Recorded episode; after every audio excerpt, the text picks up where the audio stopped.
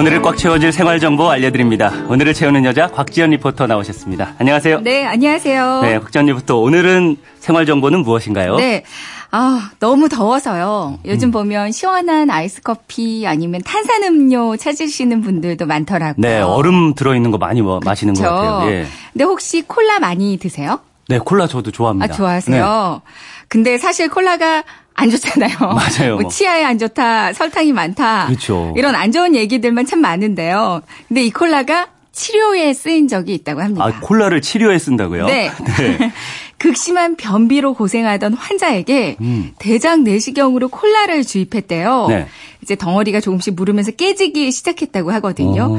분쇄에 성공하면서 결국 변비와 잔변감이 모두 다 감쪽같이 사라졌다고 합니다. 네. 이제 콜라가 아니었으면 수술로 꺼내야 하는 상황이었는데 이 콜라의 강력한 이산화탄소 기포가 대변 덩어리를 무르게 해준 거죠. 음.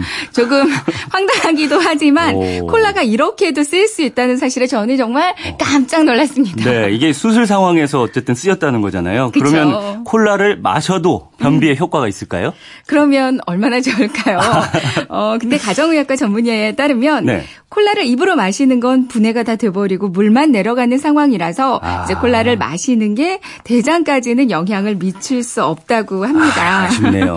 탄산 음료의 탄산 성분 자체가 트름을 잘 일으켜서 소화가 잘 되는 느낌을 주긴 하지만요. 네. 실제로 장 운동을 촉진시키거나 가스를 빼주거나 하진 않는다고요. 음. 오히려 식도에 영향을 주면서 식도염 증상을 악화시킬 수도 있다고 어. 그래요. 네. 근데 예전부터 위에 있는 식이섬유 덩어리 식물석을 제거하는 방 법으로는 이렇게 콜라가 종종 사용해 왔다고 하거든요. 네. 그러니까 입으로 마셔서 소화시키는 게 아니고 음. 직접 주입하는 게 효과가 있는 거죠. 그렇군요.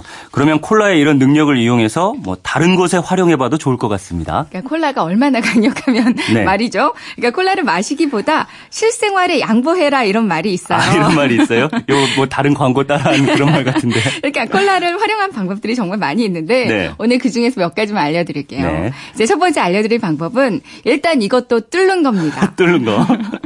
하수구 막혔을 때 보면 우리 정말 답답하잖아요. 네. 이제 마시다 남은 콜라를 한번 부어보세요. 음. 이제 콜라에 있는 탄산 성분이 막힌 물질을 녹게 해주는데 한두 시간 정도 그대로 기다리고요. 네. 그 다음에 이제 물을 팔팔 끓여서 하수구에 다시 붓는 거죠.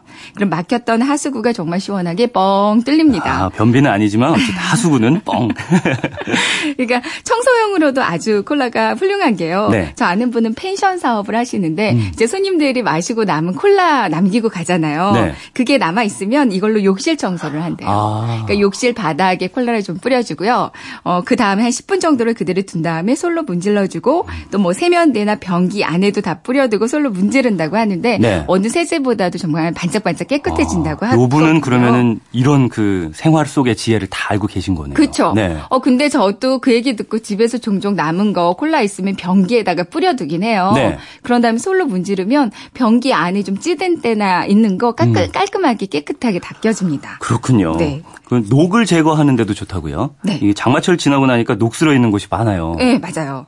그러니까 콜라의 산도가 pH 2.6 정도가 된다고 그래요. 네. 이제 산도가 높기 때문에 녹슨 물건을 여기다 담가두면 깨끗해지거든요. 이제 자동차 앞뒤에 달린 금속 범퍼에 지금 녹이 슬어 있으면 콜라를 적신 천으로 닦아주면 좋고요. 네. 이제 못이나 나사, 문구용품 등등 사무실이나 집에서 사용 하는 철 제품에 녹이 쓴 경우에도 일정 시간 콜라에 담가두면 그 이산화탄소가 녹을 분해해 준다고 합니다. 네. 한두 시간 정도 담가두고 천으로 닦아주면 아주 깨끗해질 거예요.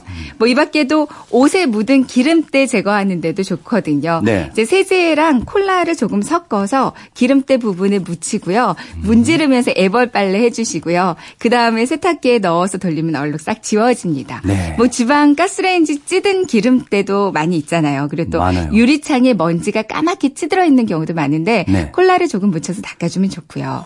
우리 머리카락에 껌 붙는 상황들 있어요. 아, 요것도 콜라가 뭐 영향을 할수 네. 있어요. 예. 네, 작은 그릇에 콜라를 담아서 이제 껌 붙은 머리카락 부분을 잠깐 담갔다가 떼내 보세요. 음. 깔끔하게 껌 붙은 게 떨어집니다. 네, 이거 다 들으니까 콜라 마시지 말고 실생활에 양보하라 이 말이 딱이다 싶습니다. 예, 그러니까요. 예, 청소, 녹제거, 빨래 등에 이렇게 유용하게 쓰인다니까 음, 저한테는 콜라를 다시 보게 된 시간이었습니다.